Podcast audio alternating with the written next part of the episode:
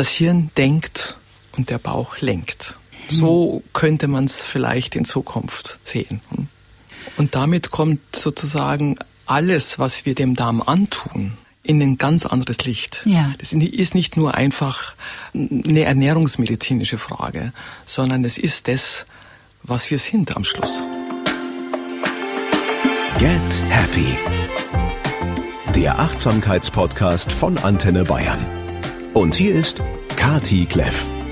Herzlich willkommen, ihr Lieben, zur zweiten Ausgabe im Jahr 2023. Falls ihr die letzten zwei Wochen offline wart, Gratulation. Ich hoffe, ihr habt es genossen und deswegen sage ich einfach jetzt nochmal, das kann man ja gar nicht oft genug wünschen, ein frohes neues Jahr. Möge es ein glückliches, inspirierendes und erhellendes sein.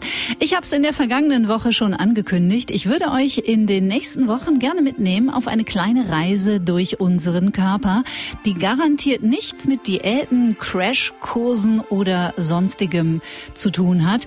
Passend zum kommenden Frühjahr ist jetzt einfach eine beliebte Zeit, dass wir ein paar unserer Ernährungs- oder Lebensgewohnheiten einfach mal wieder auf den Prüfstand stellen oder auch ein paar Korrekturen vornehmen. Und ich bin der festen Überzeugung, wenn wir verstehen, warum wir etwas tun oder warum wir etwas besser nicht tun sollten, dann fällt uns Veränderung häufig doch sehr viel leichter, weil wir den Sinn darin verstehen und erkennen. Heute starten wir mit einer Folge über Darmgesundheit. Vielleicht ein paar Fakten vorab. Der Darm kann bei einem erwachsenen Mann bis zu siebeneinhalb Metern lang werden. Besonders beachtenswert der Dünndarm und seine geniale Innenstruktur. Würde man ihn auffalten, entspräche er einer Größe von 200 Quadratmetern. Der Darm besteht aus verschiedenen Abschnitten Abschnitten. Jeder hat seine ganz eigenen Funktionen und Aufgaben. Dazu gehört natürlich die Verdauung von allem, was wir so zu uns nehmen, aber auch die Produktion von Hormonen, die Abwehr von Krankheitserregern und die Mitregulation unseres Wasserhaushaltes. Dr. Monika Grau ist Fachärztin für Allgemeinmedizin, Stress- und Ernährungsmedizin und Naturheilkunde. Und der Darm gehört auch zu ihrer großen Leidenschaft. Herzlich willkommen, Frau Dr. Dr. Grau. Vielen Dank für die Einladung. Sehr gerne. Der Darm ist ein unglaublich spannendes Organ, oder? Ja, also da muss ich wirklich sagen, er ist tatsächlich derzeit der Star der medizinischen Forschung. Mhm. Ähm, nicht nur was jetzt äh, das Magen-Darm-Thema eigentlich betrifft, sondern weit, weit darüber hinausgehend jetzt mit dem Aspekt Stress, mit dem Aspekt zum Hirn, äh, diese sogenannte Darm-Hirn-Achse. Mhm. Und äh, früher hatte man sozusagen äh, den Darm eigentlich nur als ähm, einen Transportschlauch äh, für den Nahrungsbrei und für die Aufnahme von Nährstoffen gesehen und eben, wie Sie schon gesagt haben, für die Regulation des Wasserhaushaltes.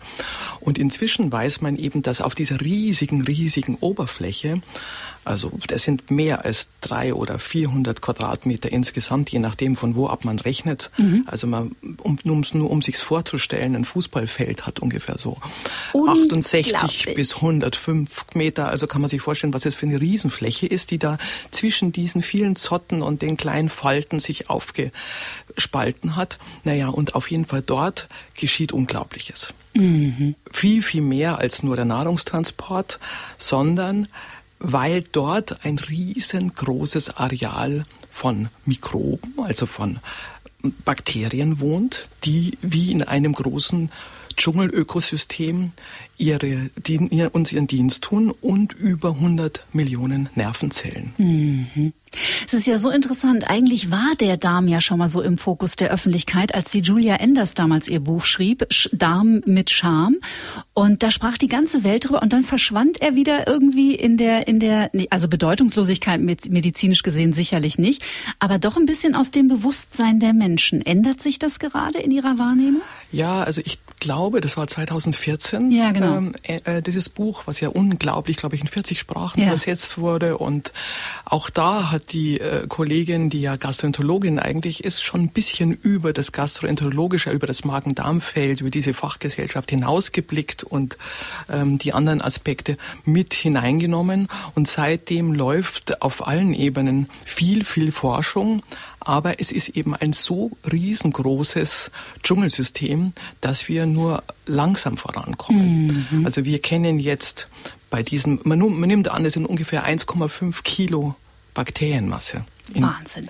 Und äh, wir haben jetzt so über 1000 Arten schon mal rausdifferenziert, aber das ist immer noch ein kleiner, kleiner Blick in diese riesengroße Röhre. Es gibt übrigens ein begehbares Darmmodell mhm. in einem Krankenhaus in Gera, was ganz toll beschrieben ist und wo die Patienten, die dort waren, immer sagen, das ist, da kann man reingehen und kann sich den Darm mehr oder weniger von innen anschauen. Naja, und auf jeden Fall dort auf diesen sieben bis acht Metern Länge mit diesem enormen, ähm, mit dieser Vielfalt von Bakterien und eben diesen vielen Nervenzellen passiert etwas, was wir vorher nicht so gedacht haben. Nämlich? Nämlich, dass der Darm, und das hat mit der Entwicklungsgeschichte zu tun, ähm, eigentlich eine Eigenregulation hat. Mhm. Viele andere Organe sind viel, viel mehr mit dem Hirn verbunden, also mit einer Oben-Unten-Kontrolle. Und der Darm war vorher schon da, weil wir sind ja nun auch in unserer Entwicklungsgeschichte Abkömmlinge vom Regenwurm. Und letztendlich hat sich bei diesen einfacheren Lebens, Lebenswesen hat sich sozusagen der Darm eigentlich als, als System organisiert und das Hirn kam später.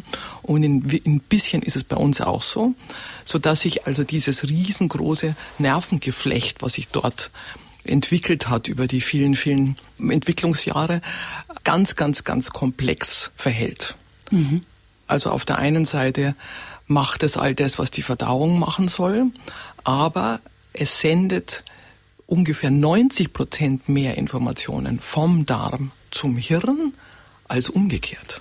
Und das haben wir früher nicht gewusst. Abgefahren. Wobei, wenn man jetzt ganz, ganz weit zurückschaut in die ganz alten Naturheilkunden, mit denen ich mich ja viel beschäftige, mhm. dann hatten die Chinesen schon ja. vor tausend Jahren Stuhltransplantationen. Also mhm. man kann sich das gar nicht vorstellen. Wahnsinn. Und äh, die ayurvedische Medizin fußt ja mit ganz, ganz großer Basis auf dem Agni, auf dem Verdauungsfeuer. Die sagen, also Ayurveda, die äh, Lehre vom langen, guten Leben, sagen die, würde abhängen. Unter anderem eben eine der großen Säule ist die Reinigung und die Beschäftigung mit dem Darm. Und die Asiaten und auch in der traditionellen chinesischen Medizin heißt der Darm ja von jeher das zweite Gehirn, oder? Ja, das heißt das, das zweite Gehirn. Äh, und die, wobei sich unsere neuen Wissenschaftler jetzt ein bisschen dagegen wehren, das ein zweites Gehirn zu nennen. Tan Tien hieß es bei den Chinesen. Mhm. Die haben das damals philosophisch sich so vorgestellt, dass das Qi, die kosmische Lebensenergie, wohnt im Darm. Mhm. Und von dort aus ähm, entsteht sozusagen der Stoffwechsel. So haben die sich das vorgestellt. Und in Wirklichkeit ist es natürlich eigentlich so, weil wenn wir jetzt in die Neuroimmunologie und in die ganzen neuen Wissenschaften reinschauen, sehen wir, dass es nicht nur dieses Nervengeflecht ist, was so groß ist. Also das Nervengeflecht ist so groß, es ist nicht so viel Nervenmasse da wie im Hirn, aber es ist mehr Nervmasse da als im Rückenmark und im gesamten peripheren Nervensystem zusammen. Also so ein unglaubliches Geflecht. Und dieses Geflecht schüttet auch äh, mit den Darmzellen zusammen Hormone aus und mhm. Neurotransmitter, die dann auch Dinge an den Kopf melden. Wir befinden uns im Grunde genommen jetzt im zweiten Energiecenter oder im zweiten Chakra im Hara. Ja. Genau. Und ähm, man hat jetzt ähm, sich leichter getan mit den Forschungen an den Mäusen. Man hat zum Beispiel, äh, da kann man sowas machen, sowas ist natürlich im, im, in einem menschengeführten Experiment nicht möglich. Also die haben dann zum Beispiel bei den Mäusen die Darmflora sterilisiert, mhm. sodass die Flora tatsächlich abgestorben ist und haben dann gesehen, dass diese Mäuse von der Konzentration und von der Merkfähigkeit und von der Denkfähigkeit ganz weit abgefallen sind. Oder sie haben von ängstlichen Mäusen deren Darmflora auf nicht ängstliche Mäuse übertragen und haben gesehen, dass dort die Mäuse auch ängstlicher wurden mit der Zeit. Mhm. Und ähm, all diese Dinge würden wir uns wünschen, dass wir sowas jetzt langsam auch für das Menschenexperiment besser überblicken können. Aber wie gesagt, das ist eben so komplex, dass wir nicht einfach das Mäuseexperiment eins zu eins übertragen können. Mhm. Also wir haben ja schon häufig Hirnforscher sitzen gehabt, die auch immer wieder sich im Grunde genommen total einig sind in der Aussage, wir wissen noch so, so wenig über unser Gehirn. Und im Grunde genommen wäre es ja dann beim Darm ähnlich. Nichtsdestotrotz, das, was wir wissen, möchten wir auf jeden Fall heute mit uns teilen. Ich würde gerne anfangen mit einem Begriff, der momentan nach meinem Empfinden in aller Munde ist, und das ist das Mikrobiom. Was ist das Mikrobiom? Also das Mikrobiom ist eben die Gesamtheit dieser 100 Billionen Bakterien, mhm. die eigentlich von der Mundhöhle bis zum After verteilt sind. Auch im Grunde gehört auch das Auge mit den Schleimhäuten dort und das Nasennebenhöhlensystem gehört mit dazu. Und diese ganze Oberfläche ist eben von diesem riesengroßen Bakterienrasen besiedelt und das nennen wir Mikrobiom. Ah, okay. Also sprich die Summe aller Bakterien, die auch auf der Haut leben, in den Schleimhäuten, im Scheidenmilieu hauptsächlich die, die, also jetzt das Mikrobiom im Grunde, es gibt natürlich auch ein Mikrobiom der äußeren Haut, aber das, was wir jetzt im Zusammenhang mit dem Darm besprechen, betrifft die Schleimhäute eben vom Mund, Nase bis runter zum Po. Macht es Sinn, mit dem Immunsystem anzufangen? Ja, vielleicht noch ein kleiner Exkurs, wie, ähm, wie, die, wie kommuniziert dieses Mikrobiom Gerne. mit mit dem Rest des Körpers. Mhm. Vielleicht, wir müssen noch, also ich will es ganz kurz halten, weil das ist selbst für die Medizinstudenten ein verhasstes Thema, weil dieses sogenannte vegetative Nervensystem, mhm. von dem immer so viel die Rede ist, ähm, ist eigentlich im Grunde, wenn man es ganz genau anschaut, wirklich sehr, sehr, sehr komplex. Ich will es mhm. jetzt einfach mal ähm, in die Mitte legen, dass wir so die grobe Autobahn einfach rausfiltern ja. können. Also wir haben zwei verschiedene Nervensysteme im Körper. Das eine ist das sogenannte autonome Nervensystem, das heißt, es arbeitet vor sich hin, also das Herz schlägt, man atmet, ohne dass man dran denkt. Das alles sind diese Aspekte des autonomen Nervensystems. Und dann gibt's noch das andere Nervensystem, das ist sozusagen das Nervensystem, was dem Willen untersetzt ist, wo wie wir sagen können, okay, es geht ein Befehl vom Hirn aus zur Muskulatur und wir heben den Arm. Mhm. Der Arm hebt sich nicht von selbst, sondern da geht sozusagen der Befehl mhm. vom Kopf aus. Mhm. Und dieses vegetative Nervensystem hat drei Aspekte.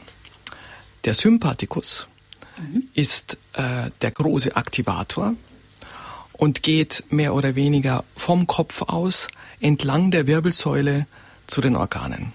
Deswegen kann man sich jetzt schon wieder vorstellen, aha, da sind wir schon weit über die Gastroenterologie hinaus, weil das ist das Feld der Physiotherapie, der Massage, all der ähm, Übungspraxis wie Tai Chi, Yoga und so weiter, wo die Wirbelsäule eine große Rolle spielt. Neben jedem kleinen Wirbelkörper steckt ein Ganglion und von diesen kleinen Nervkugeln gehen die Fasern dann zu den Organen hin. Mhm. Der Gegenspieler ist der Parasympathikus. Über den sprechen wir hier sehr viel. Der Parasympathikus hat zwei Stellen, woraus sich der speist.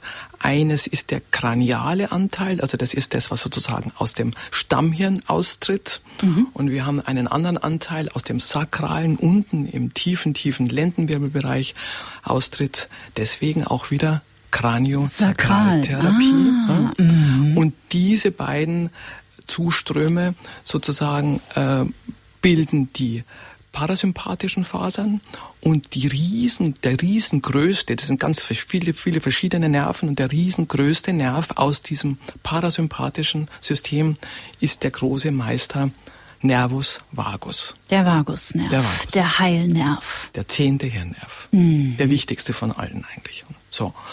Und dann haben wir noch ein System, was zu diesem autonomen, äh, nicht vom Willen abhängigen System ist. Das ist dieses Riesennetz, was ich vorher beschrieben habe, mit diesen 100 Millionen Nervenzellen oder mehr in diesem riesengroßen Fußballfeld des Darms. Mhm.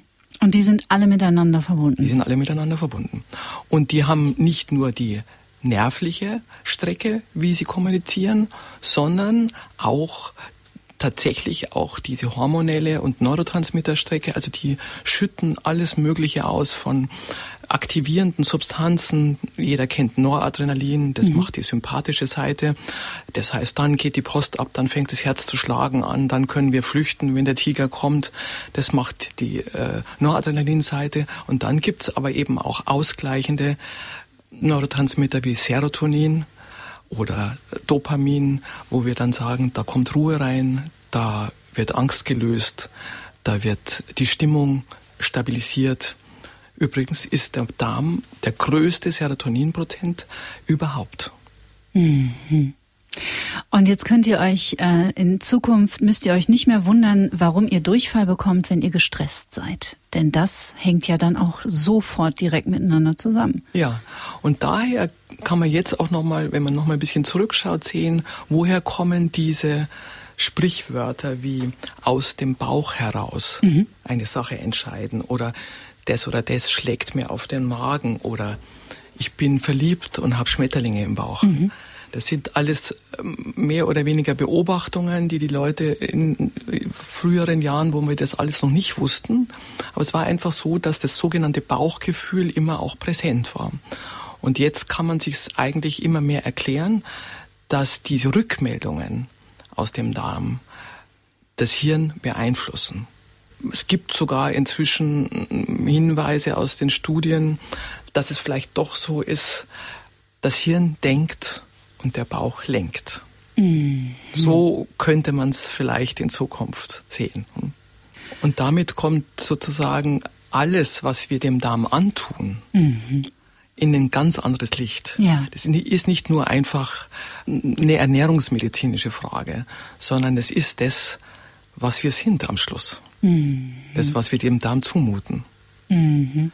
Und eben, weil Sie vorher nochmal das Immunsystem angesprochen haben, was ja in Zeiten von Pandemie und äh, Corona und Grippe und, und, und unheimlich wichtig ist. 80 Prozent der Immunmodulation findet in diesem Darm statt. 80 Prozent? 80 Prozent. Mhm.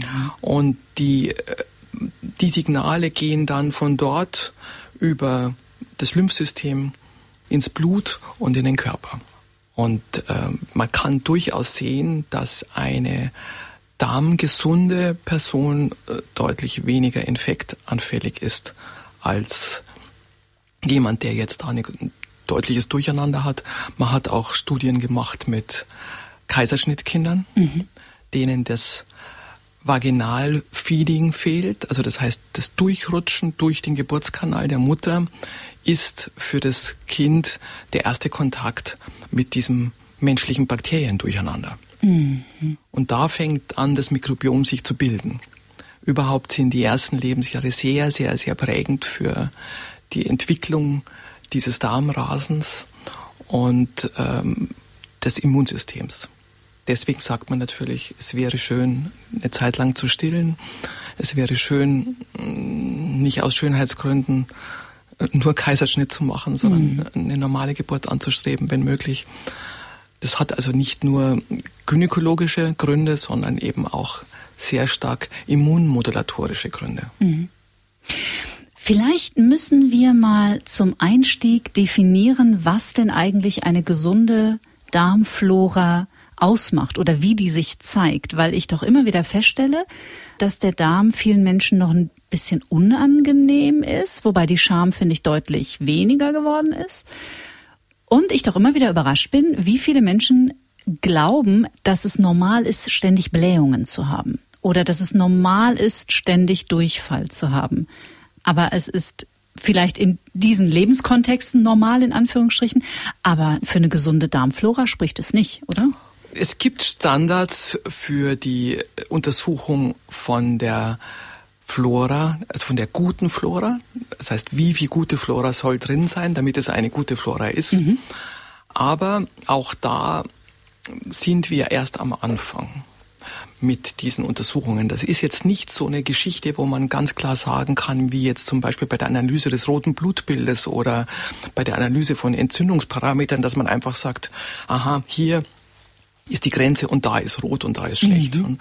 Wir können jetzt aus den Analysen sehen, wie sind diese bekannten wie gesagt, ich habe gesagt, tausend Arten kennen wir schon, die können wir natürlich nicht alle untersuchen. Das heißt, wir, wir würden die Leitkeime untersuchen und da kann man dann sagen, ist es ein Gleichgewicht oder fehlt da irgendwas?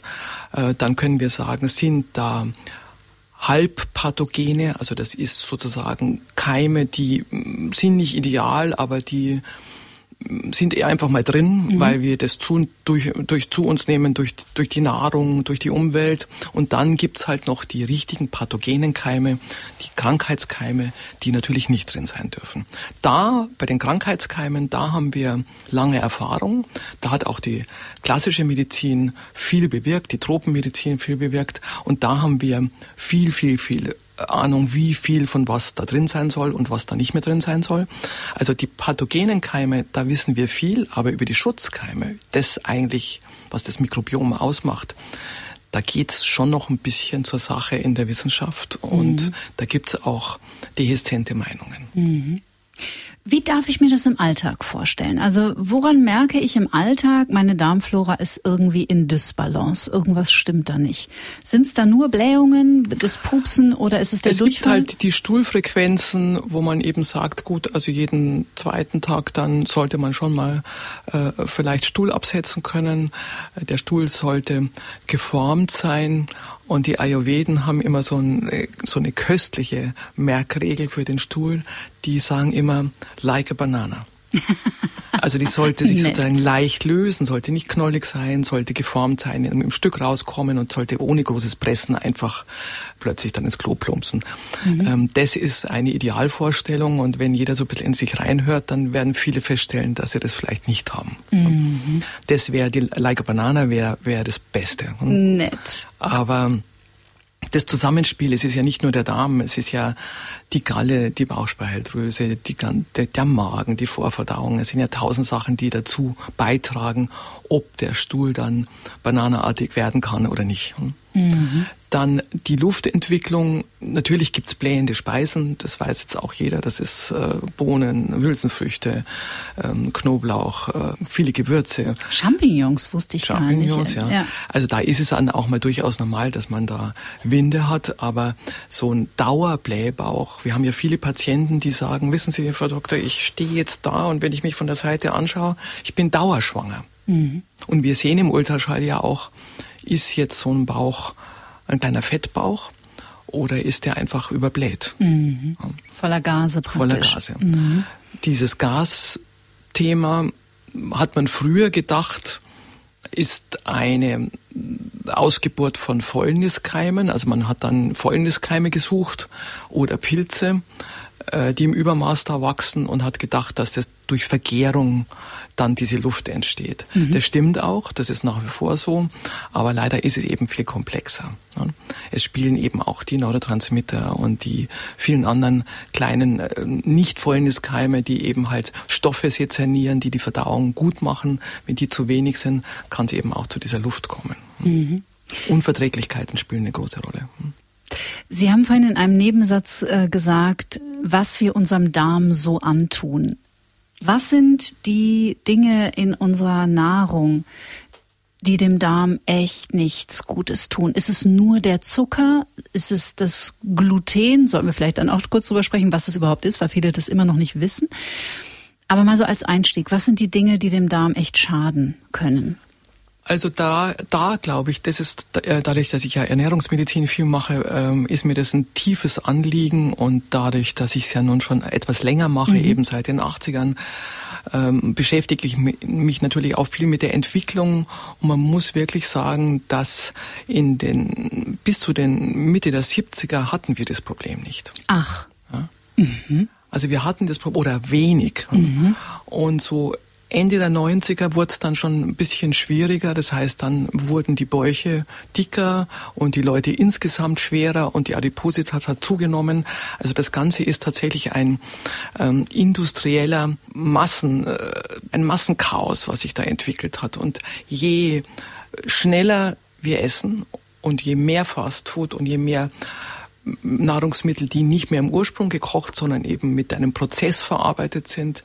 Ganz, ganz, ganz parallel zu dieser Nahrungsmittelgeschichte hat sich auch das Thema Darm, Bauch und Fettleibigkeit entwickelt. Sehr hochinteressant. Ja, das eine ist tatsächlich, dass wir diese Vorverdauung mit dem Kauen und Sitzen und erstmal ähm, sich fürs Essen bedanken und dann mit einer kleinen Suppe vielleicht beginnen oder mit dem Salat. Ich meine, das ist alles längst perdu. Das heißt, man schaut auf den Screen und hat nebenher den Big Mac in der Hand und schlingt irgendwas achtlos runter, kaut kaum, schluckt hauptsächlich.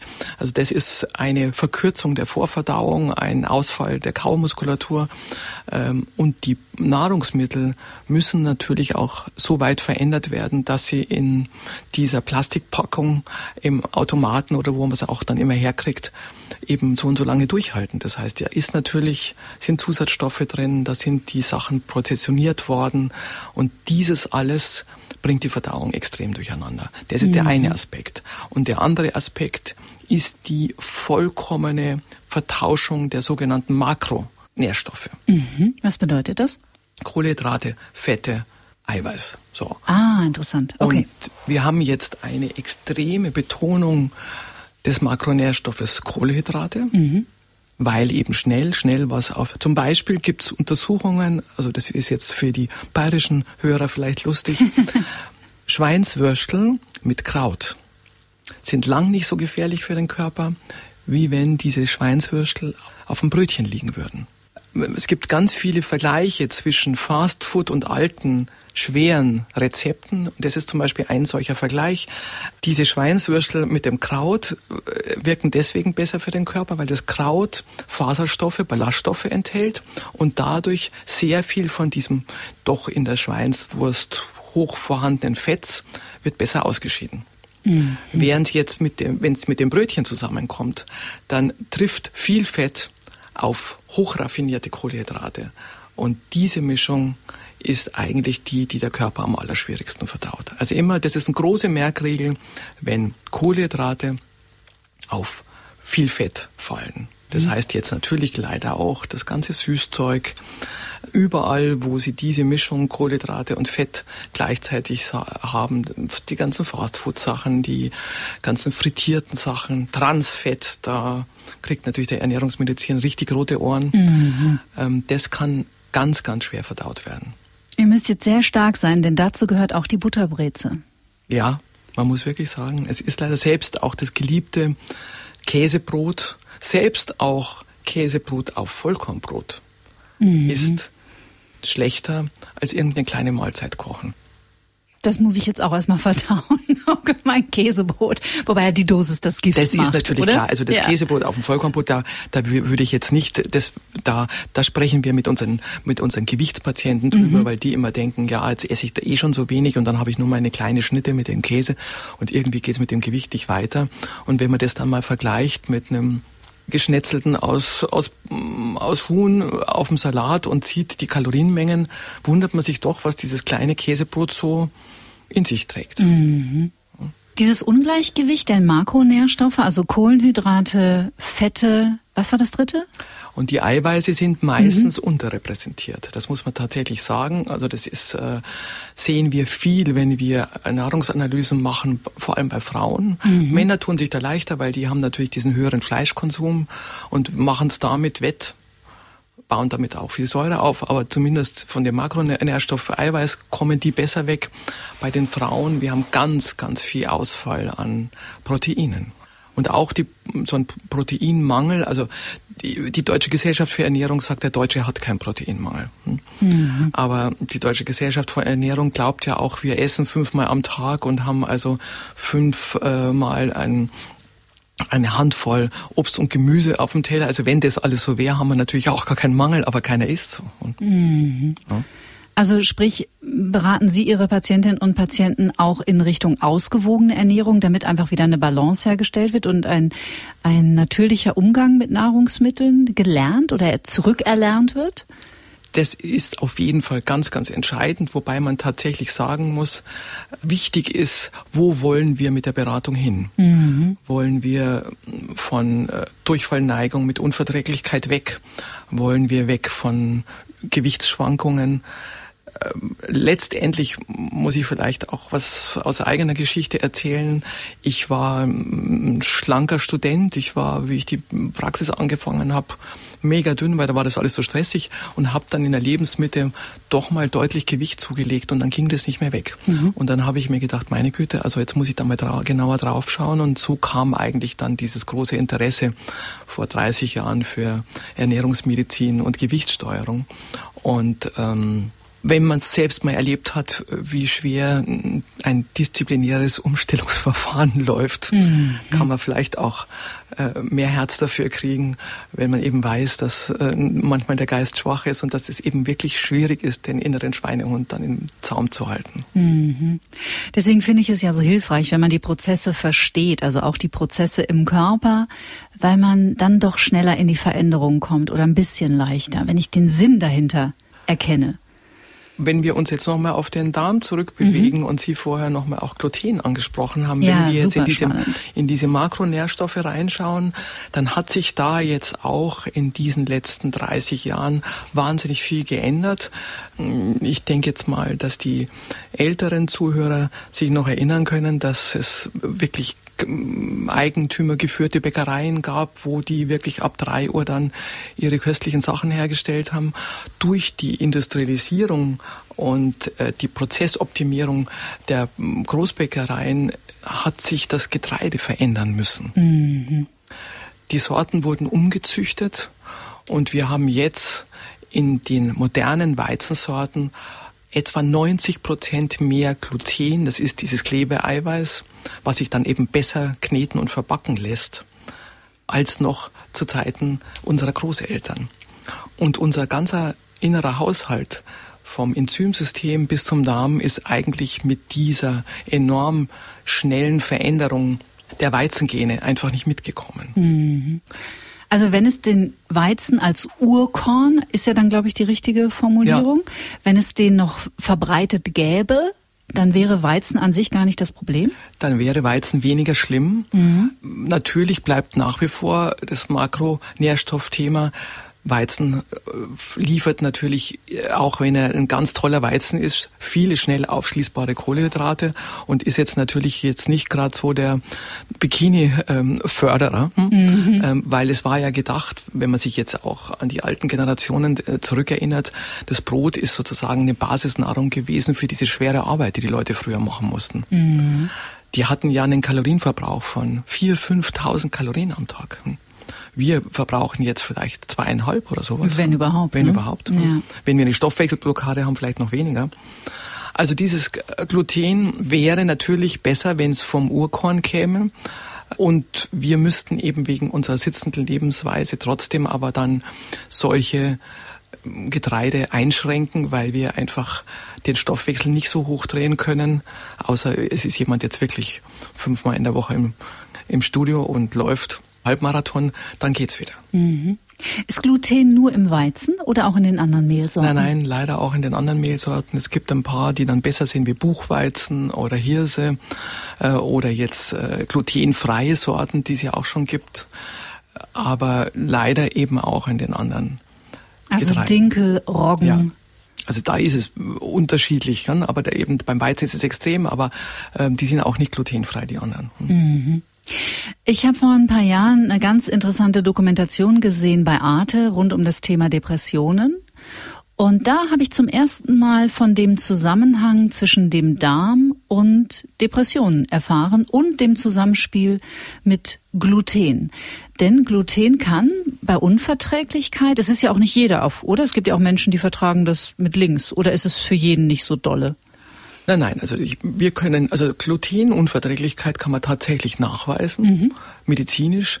Die schulmedizinischen Tests weisen die komplette Glutenintoleranz nach. Also Zöliakie wäre das ja, dann? Ja, die Zöliakie. Mhm. Die Zöliakie ist eine ernstzunehmende Erkrankung, weil es dann zum, zur Zottenzerstörung im Dünndarm kommt und dann auch zu einer Nichtaufnahme von wichtigen Vitaminen, wie zum Beispiel B und ähnliches, eventuell auch Zusammenhang mit Schilddrüsenstoffwechsel, Hashimoto und so weiter, eventuell auch Zusammenhang mit ähm, Knochengesundheit. Also das ist wirklich ein ernstzunehmendes Thema und diese Patienten, die da betroffen sind, müssen Gluten weglassen, richtig weglassen. Mhm. Ja.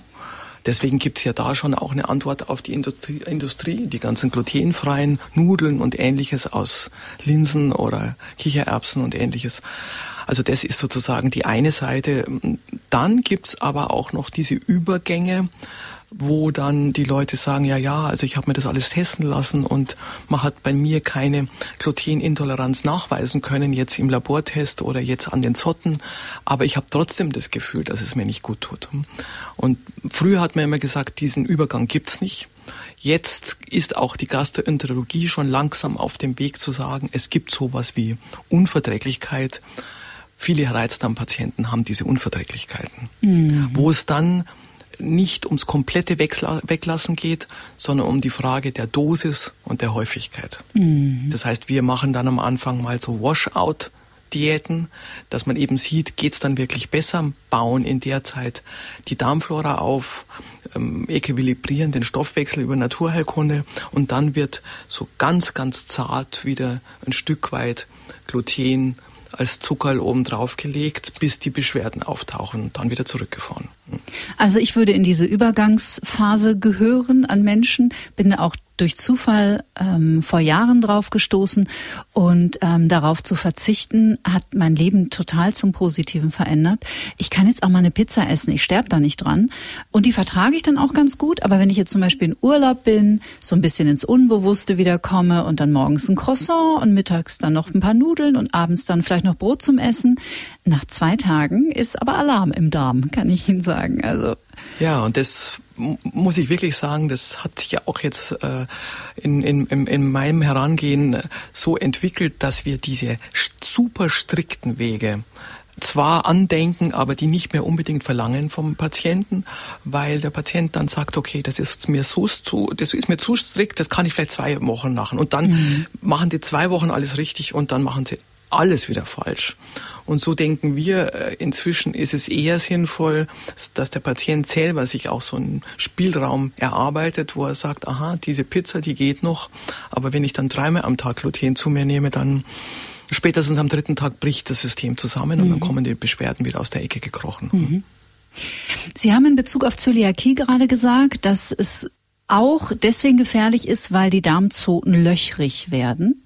Und ich meine, ich hätte in dieser Arte-Dokumentation auch gesehen, dass selbst durch Gluten es so eine leichte poröse Struktur geben kann und dass dann Bakterien aus dem Darm praktisch in den Blutkreislauf geraten, wo sie natürlich nichts verloren haben. Ähm, Oder habe ich das? Ich bin ja nicht vom Fach. Weniger Bakterien, sondern das ist der größte Streit eigentlich, den derzeit die, die ganzheitsmedizinische Sicht mit der Magen-Darm-Fachgesellschaft hat. Mhm. Die Magen-Darm-Fachgesellschaft hat bisher die Unverträglichkeiten unter die Allergien eingeordnet. Und da gibt es wie beim Heuschnupfen auch so ganz klassische Panels, die durchgetestet werden. Und da ist ein Immunglobulin Emil, wird da gemessen und dann heißt es eben, aha, in dem Moment, wo Emil erhöht ist, wissen wir ganz genau, der Patient hat eine Milchallergie, hat eine Hühnereiweißallergie oder hat dies oder jenes. So. Ähm, das ist noch einfach bei diesem Leaky Gut, was Sie sagen, also wenn die, wenn dieser riesengroße Dschungelrasen von diesen 100 Billionen Bakterien löchrig ist, mhm. dann entstehen Immunmodulationen oder Immunaustauschreaktionen zwischen der Darmwand und den angrenzenden Blutgefäßen. Mhm. Und dann kommt es zu einer Erhöhung von anderen Immunstoffen und die zirkulieren dann und gehen so dann eventuell durch den Körper und können dann eben auch komplexere Erkrankungen auslösen. Da sind wir noch ein bisschen am Anfang, weil diese nicht äh, Immunglobulin Emil äh, assoziierten Erkrankungen, die sind jetzt noch sozusagen bei den Universitäten und bei den Fachgesellschaften noch so ein bisschen unterm Prüfstand. Mhm. Wer sich lang damit beschäftigt, weiß, dass diese Leaky Gut Problematik, also diese Löchrigkeit des Bakterienrasens, durchaus im Immunsystem für die Entlastung bei Rheuma, die Entlastung bei autoimmunen Störungen, wir setzen auch solche Strategien ein bei Gewichtskontrolle, bei Reizdarm, bei ganz, ganz vielen Sachen und eben auch beim Hashimoto. Mhm. Die klassische Universitätsmedizin rümpft noch etwas die Nase, aber es gibt immer mehr Studien in die Richtung. Ja, da dürfen Sie bei uns in diesem Podcast auch angstfrei sprechen. Das ist auch ein Thema, das haben wir immer wieder. Und ich habe so den Eindruck, ich bin ja auch einfach nur Patientin und jemand, der diesen Podcast macht. Aber ähm, ich bin doch immer wieder fasziniert davon, ähm, was alles so möglich ist, wenn man die Linse mal sehr weit macht und eben anfängt, viel ganzheitlicher zu denken. Und ich habe schon das Gefühl, dass da gerade ein Umbruch stattfindet. Aber da kämpft natürlich momentan eine, sage ich jetzt mal, alte Welt gegen eine neue und im besten Fall reicht man sicher die Hände und sagt, das haben wir mitzubringen, das ist die traditionelle Medizin, das wird noch an Universitäten gelehrt, aber es gibt eben auch alte Medizin, die ayurvedische, die traditionell chinesische und vielleicht auch ganz viel, was wir noch gar nicht wissen, wo es doch viel zu erfahren und zu lernen gäbe. Das würde ich mir sehr wünschen und ich bin sehr sicher, Sie auch. Für mich ist es interessant, dass ich jetzt sehe, dass das, was wir jetzt aus der alten Naturheilkunde mitbringen, das, was wir ähm, aus der ayurvedischen Medizin oder aus der TCM und der äh, chinesischen Medizin wissen, ähm, das waren ja alles, ich sage jetzt mal, aus der Erfahrung und aus der Philosophie, die mhm. dahinter steckte, ähm, abgeleitet worden. Und vieles von dem ist inzwischen jetzt State of the Art und ist jetzt durch äh, die ähm, forschende Medizin nachgewiesen worden. Und mhm. das, diese große Hoffnung habe ich auch fürs Mikrobiom, dass sich da immer mehr zusammenbraut. Und da gibt's ja diesen Professor Holzer, der in der Neurologie in Graz äh, viel geforscht hat und er hat dann so nett gesagt, na ja, sagt er, also wenn jemand psychische Probleme hat, würde ich jetzt noch nicht sagen, gehen Sie doch einmal zuerst einfach zum Gastroenterologen und, mhm. und lassen sich Ihr Mikrobiom aufbauen. Also so weit sind wir einfach noch nicht. Mhm. Aber ich denke, dass wir mit einem mehrgliedrigen Ansatz als Beispiel, wenn jemand sagt, ich habe so ein diffuses Müdigkeitssyndrom, dann ist es natürlich sinnvoll zu screenen, gibt es Stressbelastungsfaktoren, gibt es äh, genetische Faktoren, die vielleicht eine nicht entdeckte Depression in Gang gebracht haben und solche Dinge eben. Es gehört eben immer eine gute Anamnese dazu. Aber dass wir dann die Kofaktoren, dass wir sagen, wir füttern den Darm richtig, wir nehmen vielleicht den Darm als Werkzeug und ähm, versuchen, Psychomodulation zu betreiben durch eine Mikrobiombehandlung. Also das ist durchaus jetzt schon an vielen Punkten gemacht worden und auch in der Charité in Berlin wird in der Richtung viel gemacht. Und auch sehr viel könnte natürlich der Betroffene selbst tun. Mhm. Durch Ernährung und einen gesunden, ausgeglichenen Lebensstil? Ja, also mhm. die Ernährung spielt eine Riesenrolle. Die, der Flüssigkeitshaushalt, aber das ist ja auch nichts Neues, spielt eine riesengroße Rolle. Die Bewegung, also das sind diese äh, Säulen, die die Deutsche Gesellschaft für Ernährung auch schon seit vielen, vielen Jahren unter diese zehn Regeln für den gesunden Darm verfasst hat. Aber was wir jetzt halt immer mehr sehen, dass alle Verfahren, die das Neurosystem betreffen, dazu gehört Tai Chi, Qigong, Yoga, also das sind die ganz, ganz großen drei. Meditation und Atemtechniken. Mhm. Ja, weil wenn jemand 24-7 unter Strom ist und nur im Sympathikus unterwegs und nur immer auf 180 läuft, dann wird dem wahrscheinlich auf lange Sicht auch nur in Anführungsstrichen eine ausgewogene, gesunde Ernährung nicht alles bringen, was er sich wünscht für sein Leben. Nee, die Ernährung alleine wird es nicht bringen. Ähm, es ist ja nun auch schon in aller Munde, dass Mindwork mhm. eigentlich im Grunde, je beschäftigter jemand ist, umso wichtiger ist Mindwork. Mhm. Jemand, der sich erlauben kann, einen regelmäßigen Rhythmus in sein Leben reinzubringen, der seine Bewegung und seine Rückzugsmomente und all das wunderbar unterbringen kann, für den ist es vielleicht nicht so wichtig, weil der hat es ja sozusagen schon von Natur aus implementiert in seinem Lebenszyklus. Aber all die Leute, die von außen getaktet, von außen getrieben sind, sind eigentlich fast, ich sage jetzt mal, wenn man jetzt sagt, was tut man, wenn man ein gutes Auto fährt, man fährt es zum Service mhm. und wartet nicht, bis der Auspuff abfällt. Und so ist es halt eigentlich auch so, das gehört eigentlich zum Service. Empfehlen Sie auch einmal im Jahr zum Beispiel eine Stuhluntersuchung oder ein großes Blutbild? Das hängt ja auch irgendwie zusammen. Wir würden uns freuen, wenn die Patienten alle ein bis zwei Jahre zum Check-up gingen. Mhm. Das würde schon mal ganz viel bringen. Wir würden uns auch freuen, wenn das Darmtabu abfallen würde und noch mehr Leute zur Darmspiegelung gehen würden, mhm. weil einfach das schon mal ähm, ein beruhigendes Gefühl ist und die Erkennung von äh, eventuell bösen Polypen frühzeitig verhindert, dass da etwas ausbricht. Also wir könnten den Darmkrebs eigentlich zum Verschwinden bringen, wenn wir in der Richtung unterwegs wären. Hm? Ab welchem Alter? Würden Sie das empfehlen? Die Kassen sagen ab 45. Mhm. Wir gehen manchmal auch noch ein bisschen runter, wenn wir in der Anamnese sehen, dass eine schwere Familienbelastung da ist. Okay. Das ist die eine Geschichte. Und das andere ist eben die Thematik dieses, dieses Mindworks eben, mhm. das anzugehen. Mal nicht nur ins Fitnessstudio, sondern sich doch öffnen auch für Tai Chi, Qigong, Yoga, Meditation. Auch vielleicht einfach mal einen Waldspaziergang? Auch einfach mal einen Waldspaziergang. Also es gibt jetzt, es gibt jetzt ganz interessante neue Untersuchungen über Atemtechnik im mhm. Vergleich zu Sport. Das wird in den Fitnessjournalen jetzt so ein bisschen als Zeitsparmethode angeboten. Also die Breathwork. Box, die, zum Beispiel die Boxatmung, also vier Sekunden ein, vier Sekunden halten, vier Sekunden aus, mhm. vier Sekunden warten.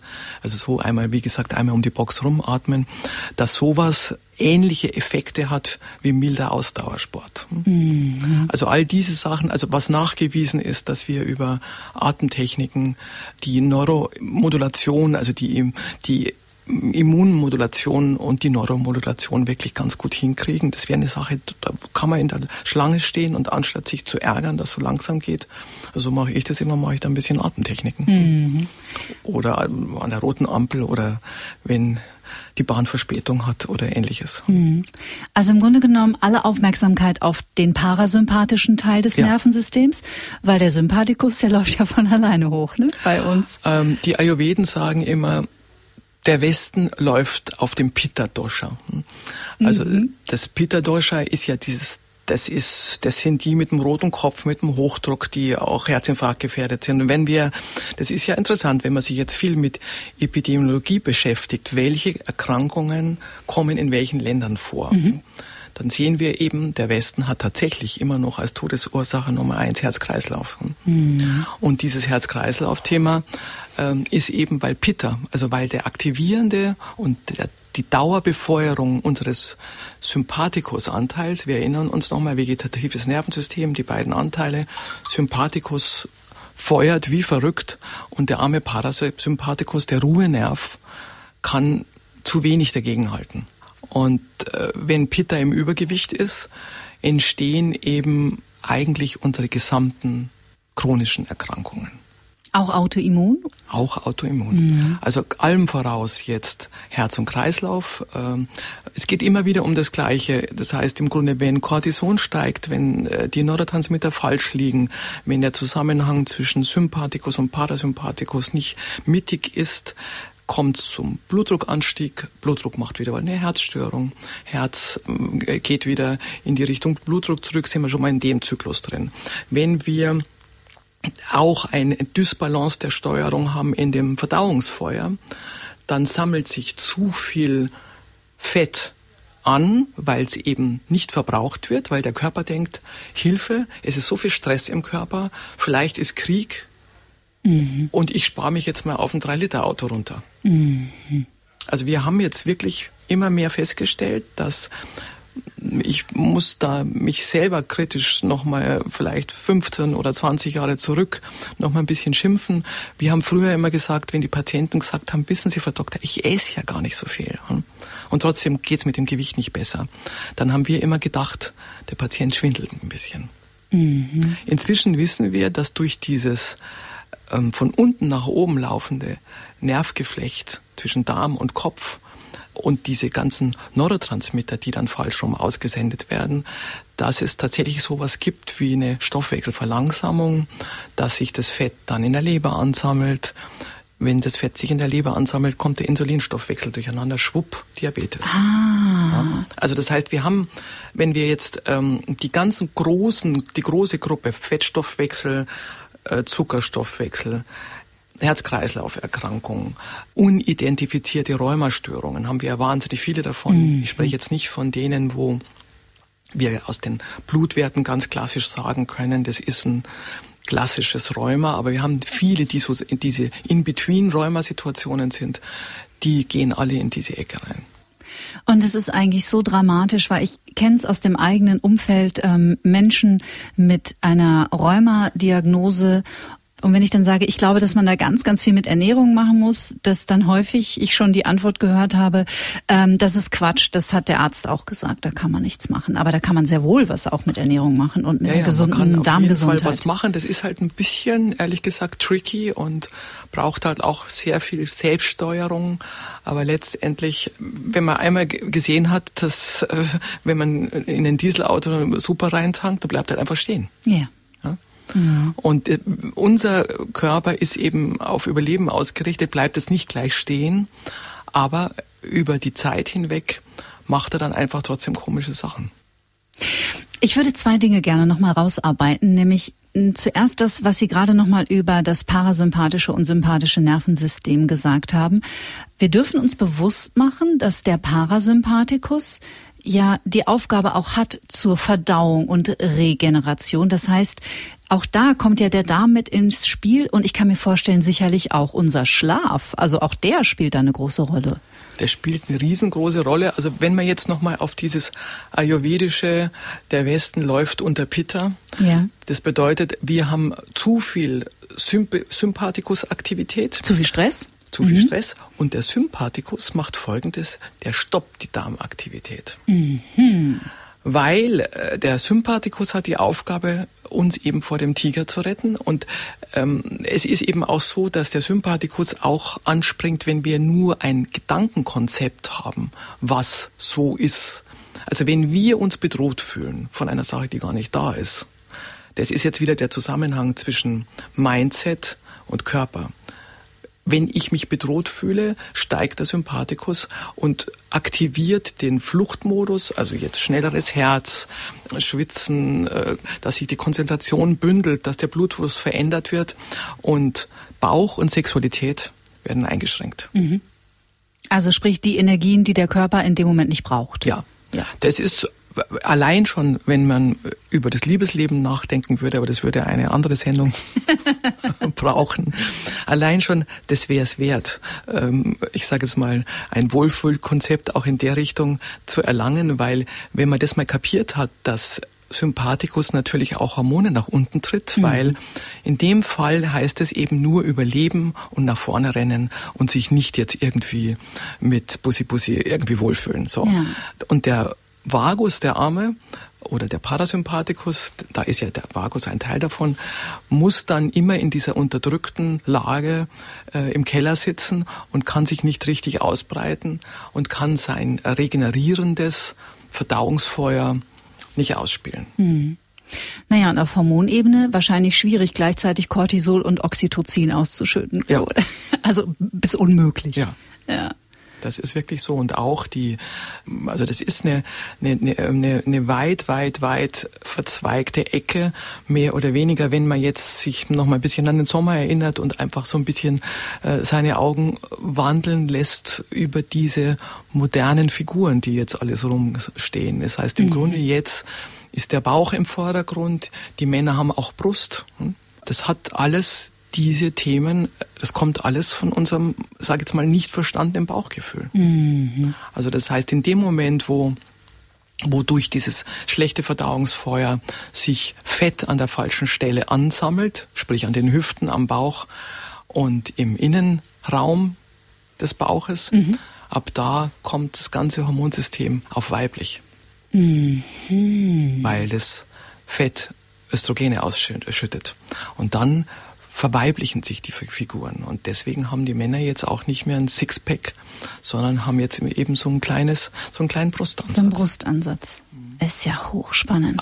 Man sagt auch, es ist eventuell durch äh, Hormon getriggertes Fleisch oder durch die Bettflaschen mm. und solche Dinge. Das spielt auch vielleicht alles eine Rolle, aber also der Körper kommt mit dieser Fülle einfach nicht klar mm. und schiebt dann das ins Depot, weil er sagt, okay, aber das ist, finde ich, jetzt mal eine ganz wichtige Message. Stress stoppt die Verdauungsvorgänge. Ja. Es gibt dann zwar durchaus Patienten, die auch dann im Stress Durchfälle haben, aber das liegt an diesem äh, Ungleichgewicht des vegetativen Nervensystems, wenn es jetzt nicht durch eine Unverträglichkeit ausgelöst ist. Ich meine, das haben jetzt 40 Prozent eine Fettleber, das kann ja auch gar nicht wahr sein. Das sind alles Dinge erst, die jetzt in den letzten 20, 25 Jahren so richtig in den Fokus gekommen sind. Und die kommt nicht nur durch den Alkohol? Nee. Mhm. Nee, nee. Non-Alcoholic Fatty Liver Disease. Oh wow, gibt es sogar eine Diagnose heißt, mittlerweile? Ja, ja, ist gibt es auch in der Schulmedizin jetzt. Mhm.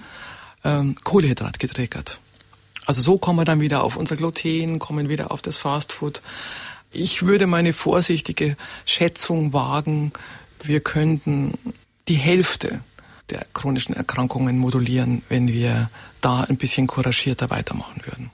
Ich würde, wenn Sie mir diesen kleinen Sprung erlauben, noch mal ein paar äh, Minuten zurückgehen in unserem Gespräch, als Sie sagten, wenn jemand psychische Beschwerden oder Probleme hat, dann möge er doch vielleicht auch mal in Erwägung ziehen, zum Gastroenterologen zu gehen. Warum steht das im Zusammenhang? Hat es auch mit Hormonen zu tun oder warum kann es im Zusammenhang stehen? Es muss ja nicht zwangsläufig der Fall sein. Also das war ja diese etwas spaßhafte mhm. ähm, Aussage eben von dem Professor Holzer, der sich mit dem Thema viel beschäftigt. Genau, der war's, genau. Also äh, das ist, so weit sind wir natürlich noch nicht, dass jetzt jemand mit seinen psychischen Problemen zum Magen-Darm-Arzt geht.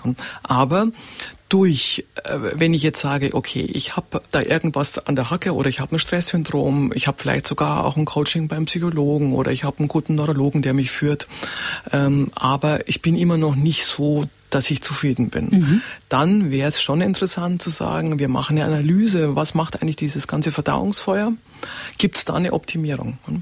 Weil wir haben äh, eben durch die unten, oben Message, also diese 90 Prozent, die auf dem vegetativen Weg vom Bauch zum Kopf und dort teilweise auch direkt ins limbische System kommen, haben wir da durchaus eine Modulation für Ängste. Da gibt es zum Beispiel Studien dazu, interessanterweise für Autismus. Hm? Wahnsinn. Ähm, für sozialen Rückzug. Also man mhm. hat jetzt zum Beispiel eben bei diesen, bei diesen sterilisierten Mäusen gesehen, dass sich die dann äh, mit der schlechten Darmflora mehr zurückgezogen haben und auch, auch irgendwie äh, viel Gewicht zugenommen haben und, und äh, sich zurückgezogen haben. Guck, man kann das nicht eins zu eins übertragen, aber es geht so ein bisschen in die Richtung. Mhm. Bei den Depressionen ist es auf jeden Fall auch ein, insofern ein hilfreicher Aspekt, weil bisschen schwierig, aber das Serotonin, was im Darm so stark gebildet wird, mhm. ähm, passiert nicht über die Blut-Hirn-Schranke zum Kopf. Also das heißt, wir haben oben einen Serotoninstoffwechsel und wir haben den Stoffwechsel mit dem Serotonin im Körper. Aber viele von den äh, depressiven Patienten haben ja auch Körperstörungen diese Begleitsymptome wie Kopfschmerzen, Spannungszustände in der Muskulatur, Fibromyalgie, Rückenschmerzen, Rückenschmerzen mhm. Reizdarm, ähm, nicht allergisches Asthma, supraventrikuläre Rhythmusstörungen am Herzen, also all das. Und dieser Pool von diesen Störungen würde natürlich über eine Verbesserung des Mikrobioms auch stabilisierter werden. Mhm. Und dann hätten wir durch die zufriedenen Darmgesellen gute Rückmeldungen zum Kopf. Bei uns ist alles in Ordnung, du musst dich um uns nicht so kümmern. Mhm. Ja? Dadurch würde der Kopf auch wieder ein Stück weit entlastet werden. Mhm. Probiotika. Mhm. Macht es Sinn, die zuzuführen? Also Woran erkenne ich ein gutes? Was sind Probiotika? Probiotika ist jetzt einfach ausgedrückt das Fressen für die äh, Mikrobiombakterien. Mhm. Ja. Da gibt's viele verschiedene, verschiedene Fructo-Oligosaccharide und Xylo-Oligosaccharide und Soja-basierte und Inulin und mm, das ist momentan ein heiß umkämpftes Thema, auch in, diesem, in der ganzen Welt der Zusatzstoffe. In vielen verfügbaren Präparaten ist Inulin drin. Inulin kann aber auch blähen, leider. Mhm. Ja. Akazienfasern blähen vielleicht ein bisschen weniger.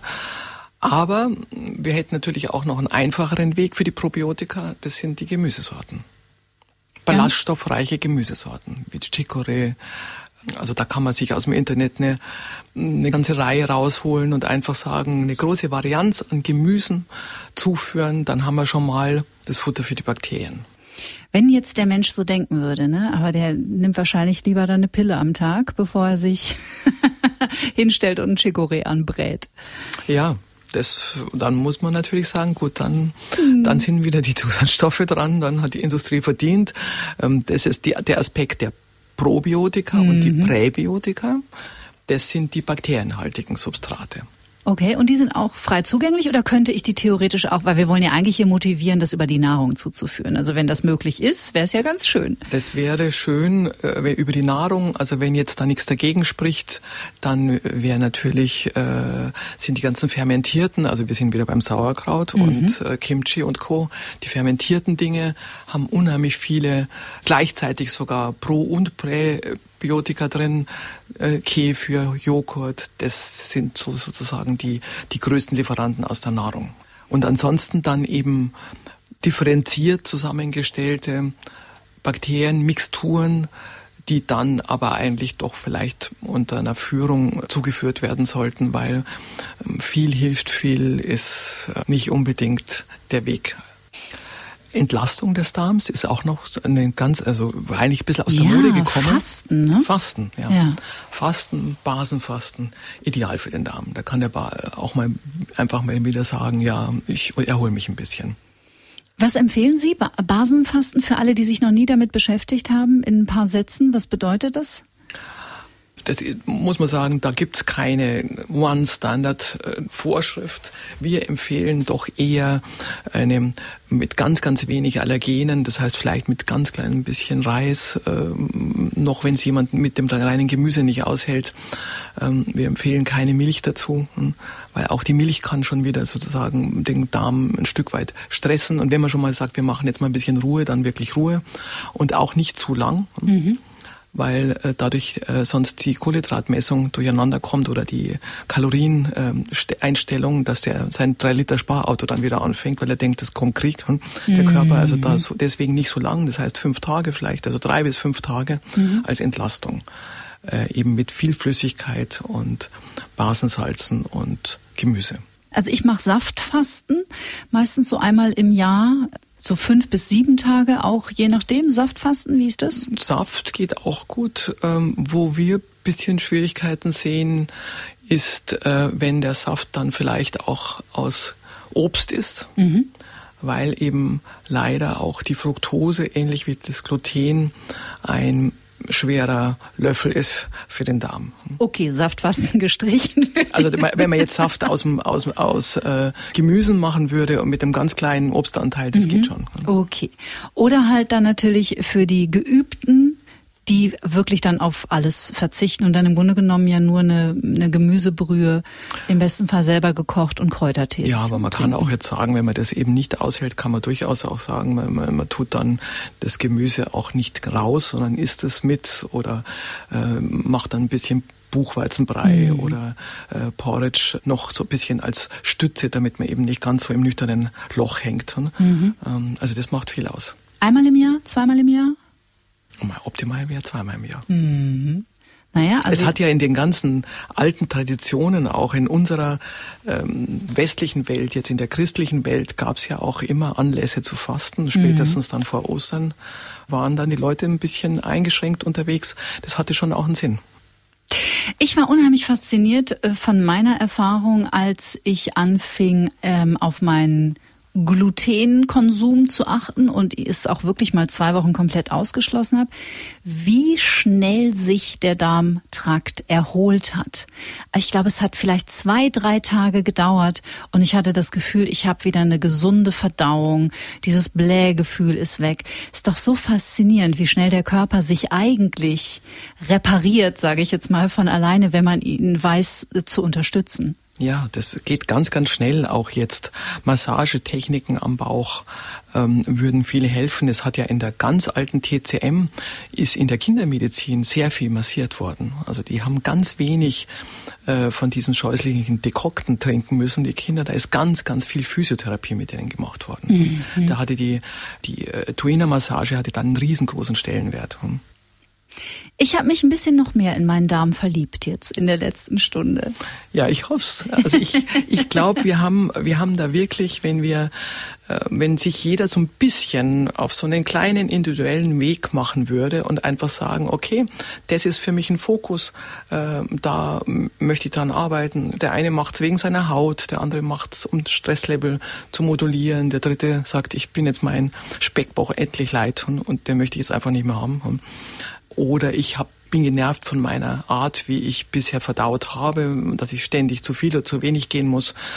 Also wenn man sozusagen einen Fokus hat und dann sagt, ich mache mich da auf den Weg und setze das um, dass ich den Darm als, als, als, Weg, als Weg dorthin mit einbeziehe. Das wäre großartig.